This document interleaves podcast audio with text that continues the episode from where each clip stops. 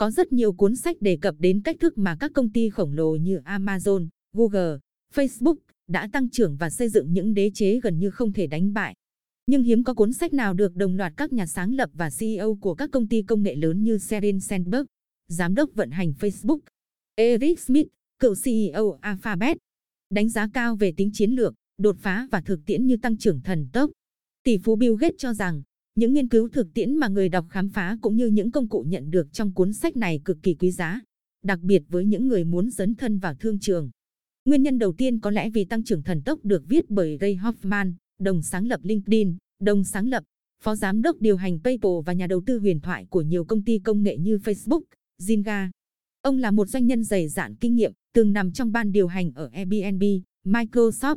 Cùng viết với Ray Hoffman là Chris Re, doanh nhân và là tác giả nổi tiếng của nhiều cuốn sách bán chạy nhất trên bảng xếp hạng của New York Times. Nguyên nhân tiếp theo là tính sát thực của từng câu chuyện.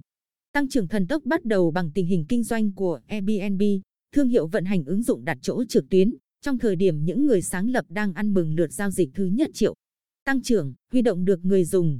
Airbnb ngay lập tức đối mặt với hàng loạt nguy cơ cạnh tranh từ mọi phía, cả từ công ty đối thủ, lẫn công ty công nghệ, các đơn vị nhượng quyền, mua bán, sáp nhập.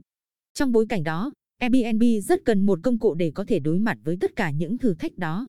Chìa khóa cho thách thức này là một chương trình phát triển toàn lực mà chúng tôi gọi là tăng trưởng thần tốc. Bộ đôi tác giả chia sẻ. Tháng 6 năm 2012, hai năm sau thời điểm khủng hoảng, Airbnb đã thực sự an toàn với tốc độ tăng trưởng gấp 10 lần.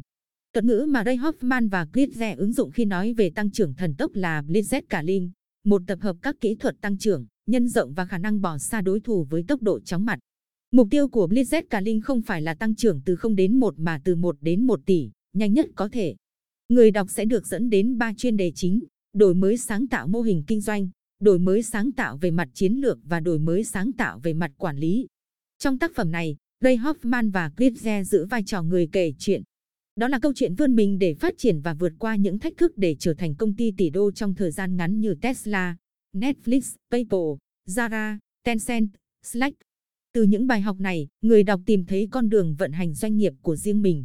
Trưng ra những thành công thần kỳ nhưng thực tế, tăng trưởng thần tốc cũng sẽ bao hàm việc đánh đổi. Doanh nghiệp phải sẵn sàng hy sinh tính hiệu quả để đổi lấy tốc độ, nhưng không phải đợi đến khi chắc chắn sự hy sinh ấy mang lại hiệu quả hay không. Blizzard Cả là cách làm hoặc chết, tác giả nhấn mạnh.